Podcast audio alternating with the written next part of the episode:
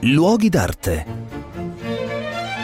Sul ponte di Bassano, là ci darei la mano, là ci darei la mano ed un bacin d'amor. Un cordiale saluto da Marco Carminati, come avete potuto immaginare sono nella bella città di Bassano, davanti al celeberrimo ponte che ha ispirato questa canzone molto popolare.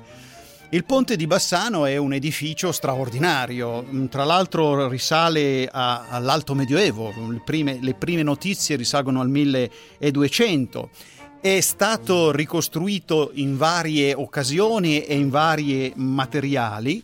Come lo vediamo noi oggi in legno con un passaggio coperto è ehm, l'aspetto che gli diede niente meno che il grandissimo Andrea Palladio. Infatti una delle piene del Brenta, questo è il fiume che passa sotto il ponte, travolse nel 1567 l'antico ponte. Venne chiamato Palladio che ovviamente essendo un architetto classico eh, optò per un'architettura d'arcate, cioè immaginò un ponte all'antica. E in realtà i, cittadini Bass- i cittadini di Bassano non furono assolutamente d'accordo, conoscendo le insidie del fiume. E quindi ba- il nostro Palladio fu costretto a ridisegnare il ponte piantando i pali sottili nel letto del fiume e ricostituendo appunto il passaggio in modo che l'attrito delle, delle, delle, dei pali fosse minimo alla potenza dell'acqua. Bene, questo ponte fu così ben congegnato che è durato letteralmente secoli. Quindi quando noi passiamo sul ponte di Bassano, passiamo su un manufatto di Andrea eh, Palladio.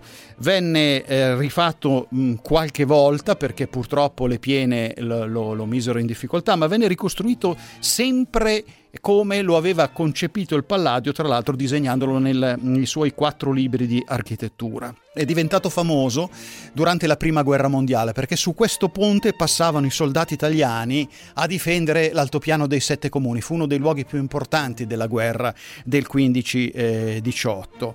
Purtroppo non sopravvisse al 1945, venne distrutto, ma ancora una volta, grazie ai disegni di Palladio, è stato ricostruito e ancora noi oggi possiamo goderci questa meraviglia della della tecnologia e anche della comunicazione tra due sponde dello stesso fiume.